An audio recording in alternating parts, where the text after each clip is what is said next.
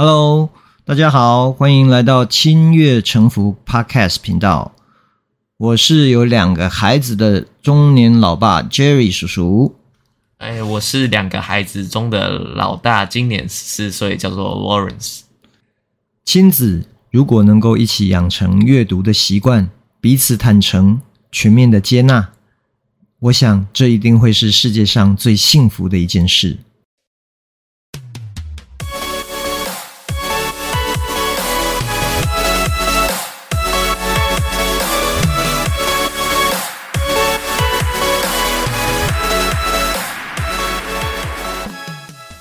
每一个人在生活里或多或少总会出现一些不如意的事情。当我们碰到这些事情时，会开始出现忧伤、厌恶、愤怒、沮丧，甚至是忧郁，各种不同的低落的情绪。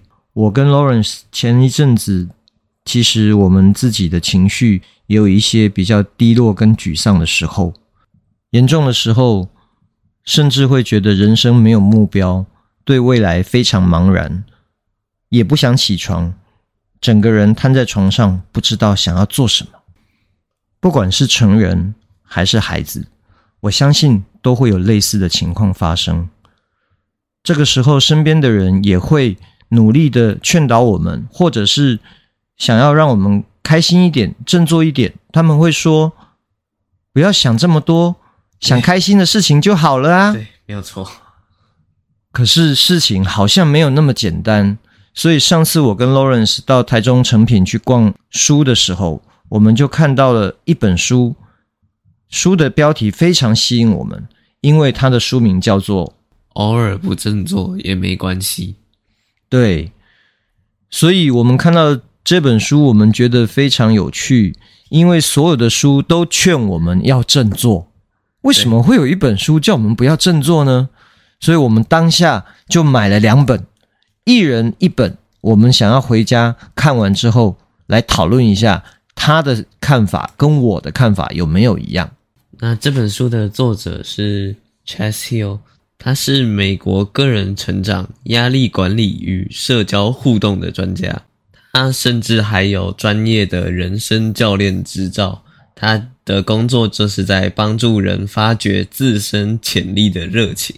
那 Chess Hill 他其实著有很多本的心理励志畅销书，包含登上美国跟英国 Amazon 销售的第一名《How to Stop Overthinking》这本书。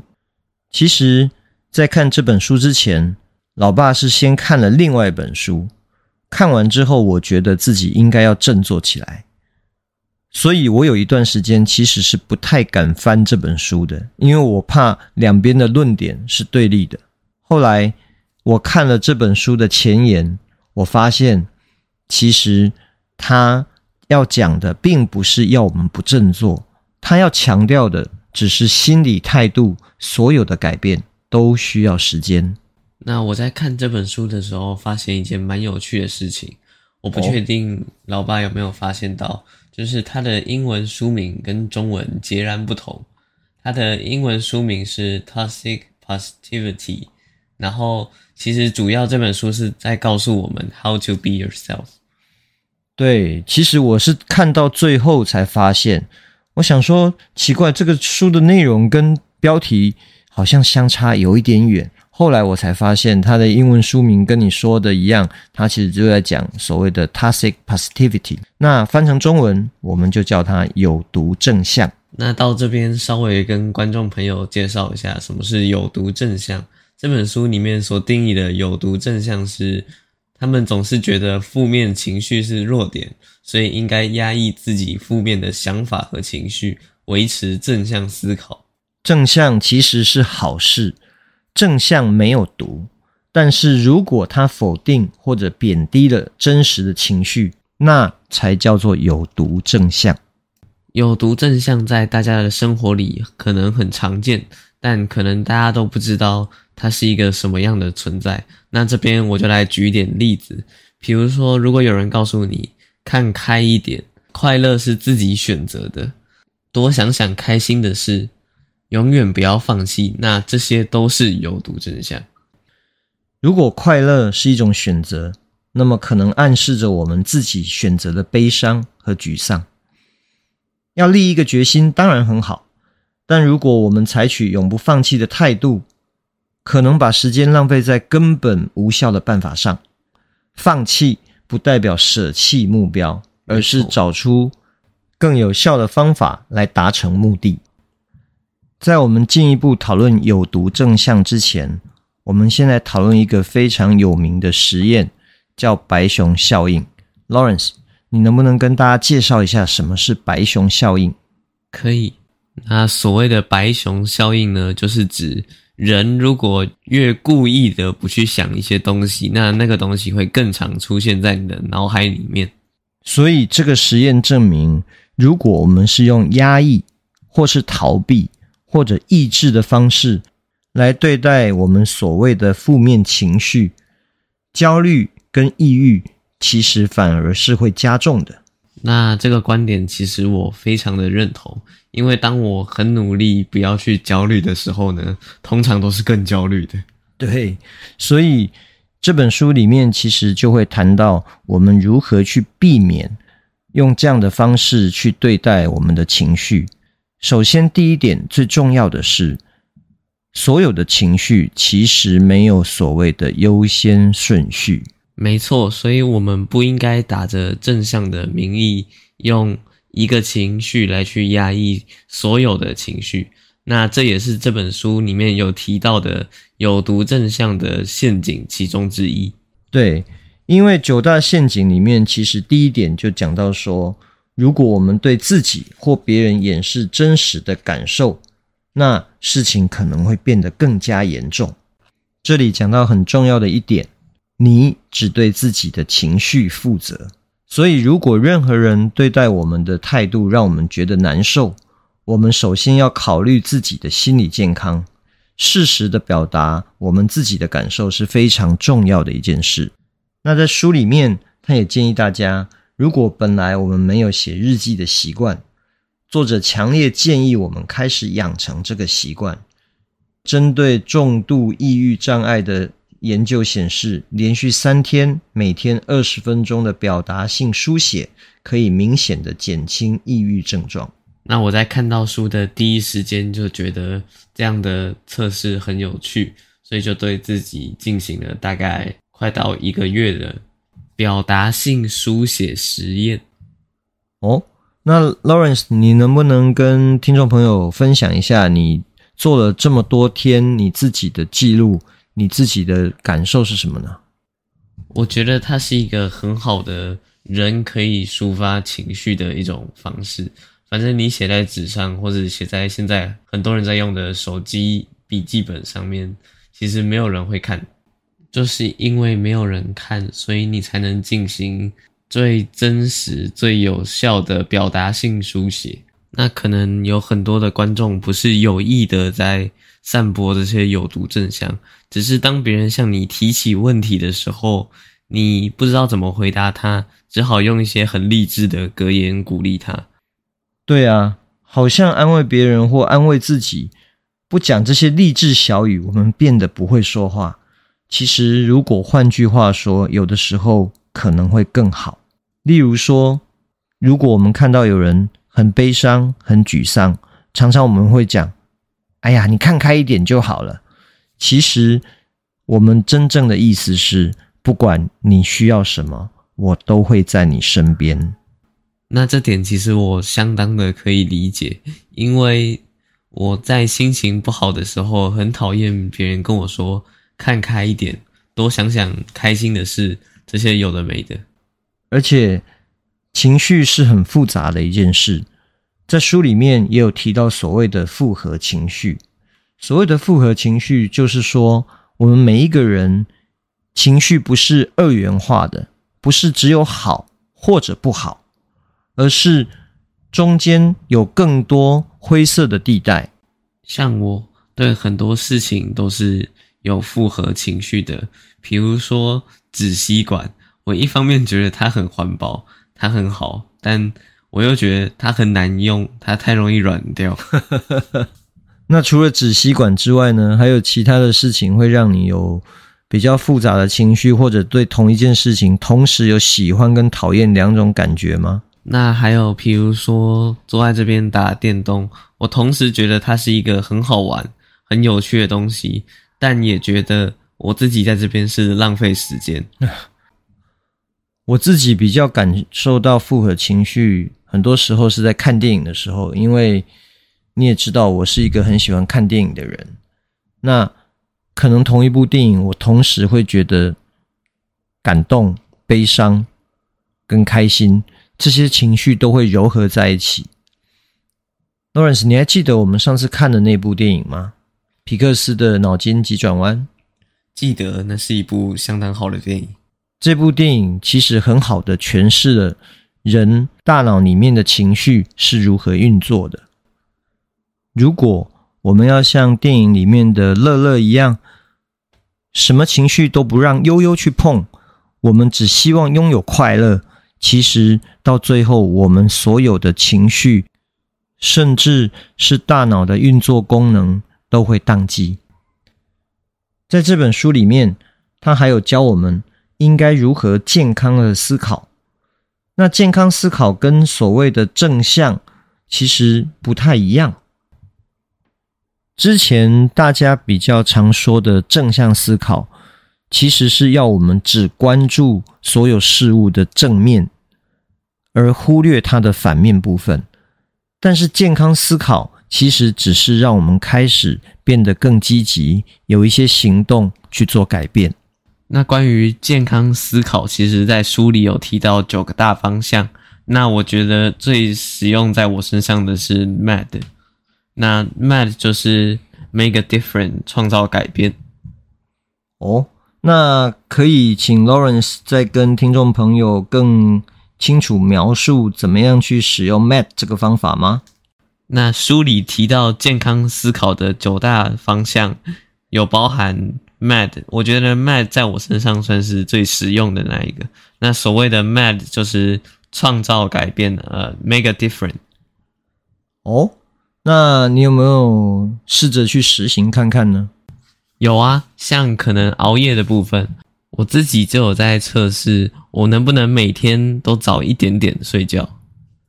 嗯，我觉得这个是一个很好的实验方法。那老爸你呢？你有没有觉得哪一个技巧对你来说是最受用的？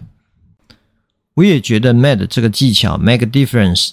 非常的重要，因为只有我们开始有一点不一样的行动，我们才会开始改变。那除了这个之外，其实我最喜欢的是第二个方法，创造正向心态。因为创造正向心态跟有毒正向最大的不一样，第一件事情就是我们要先接受，我们接受很多事情的结果可能不尽如人意。第二个。我们需要具备勇气。如果事情没有按照计划进行的时候，我们也可以克服失望，继续努力。第三个，我们可以学会感恩，然后我们开始有意识的察觉并提高自己的专注度。最后，我们是要做正确的事，坚持自己的道德原则和价值观。那如果能够做到这几点，我们的心态就很容易往积极面去思考，而比较不会被负面的情绪给拖垮。那我们自己做到了健康思考，可是我们没有办法避免别人或是社会给带给我们的有毒正向。那我们应该要如何回应这些有毒正向呢？关于这一点，其实书里面也有给我们一些建议，比如说，你可以跟身边鼓励你的人直接讲。我现在不需要建议，我只是需要一个倾听的对象。还有其他种说法，比如说我们现在的感受只是一时的，或者你直接说我很感激。但如果你能接受我的感受，那么我会更容易处理他们。通常你可能会觉得这些话冒犯了对方，其实大部分的情况。这些话会让对方松了一大口气，因为身边的人希望帮忙我们，又帮不了的那种无力感，会突然有了方向，知道他应该怎么做。我相信我们自己跟身边的人都一定会有陷入低潮的时候。像我自己，以前我觉得我自己是一个有毒正向狂人，我会看不得自己或者身边的人有一种消极或者陷于低潮的状况，可是我又不懂得如何对待低潮的情绪，所以我就会用强迫的方式让自己用压抑或者逃避。不去想负面的情绪，结果往往情绪却是一发不可收拾，事情也会变得更糟。现在，我除了从这本书里面学到这些方法以外，我还会用另外一个从节目里听到的方法，叫做 Three R。第一个 R 是 Recognize，也就是我们能够识别自己的情绪，不管这个情绪是。心情低落、沮丧、忧郁或者愤怒，只要我们可以帮他贴上一个 label，也就是说，知道我们正在发生什么样的情绪，其实间接的就会让我们更容易可以掌控它。第二个 R 是 release，我们可以透过物理上的一些动作，比如说像深呼吸，或者整个身体。伸展开来，用这种方式去发泄掉自己内心里面的压力。第三个 R 是 refocus，也就是说，重新让我们再专注到应该做的事情上。我觉得这个方法还蛮好的，那下次我有机会可以试试看。当然，我也希望你最好都不要有这个机会啦。但现代的人可以说是越来越焦虑，我觉得这跟社群媒体的出现有关系。因为社群媒体出现以后，你在网络上看到的都是大家平常最美好的样子。哦，这个我非常可以理解。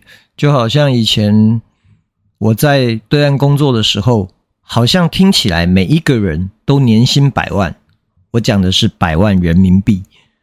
但其实后来有一个统计。发现根本不是这样子，在网络上我们看到的都是大家极力想要给别人看到的最好的那一面。那因为这样而加深自己的焦虑，我觉得虽然不可避免，但我们可以用不同的方式去对待这个焦虑。我们不需要因为社会或者别人告诉我们应该感到幸福的时候，我们就开始质疑自己到底是谁。或者因为我现在不快乐而感到罪恶感或羞耻感，这些其实都是我们刚刚说的有毒正向的陷阱。美国的心理学家 Robert Amos 其实他也说过，如果我们否认生活中会有失望、挫折、失落、伤害、打击和悲伤，这是不现实的，也站不住脚。每一种情绪其实都是合理的。如果硬要说用正能量来抵挡所有的一切，那根本是不可能的事情。可是有些人竟然会觉得这样不是务实，而是消极。对这些人来说，最好忽略所有不好的事。但其实这样反而限制了我们的生活经验。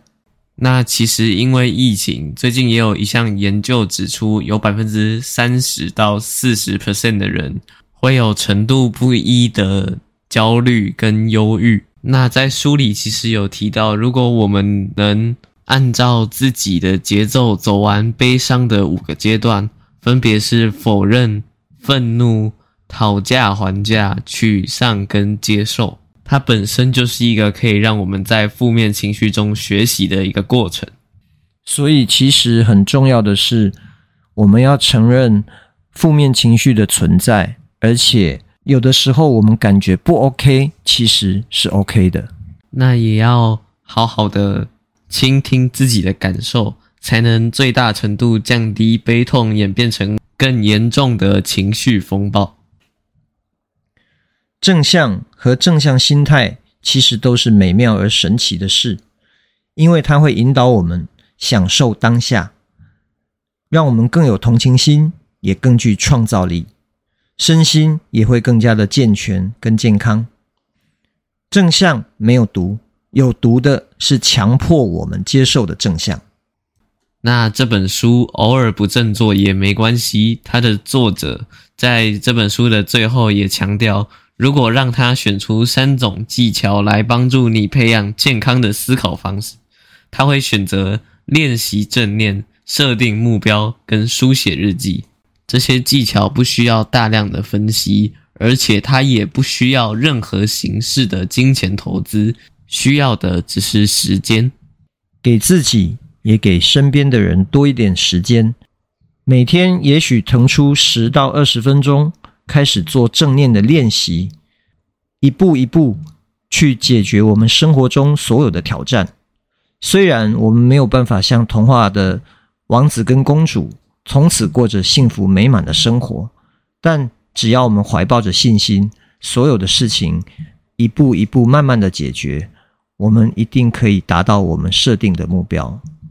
那我们的 podcast 差不多要在这里结束了。好，那我们今天就跟大家聊这一本书，偶尔不振作也没关系，聊到这里喽，拜拜，拜拜。以下是今天的节目花絮。我相信我们自己跟身边的人都一定会有陷入低潮的时候。那以前 Jerry 叔叔在，为什么要讲 Jerry 叔叔？以前我，我。好的，Jerry 叔叔。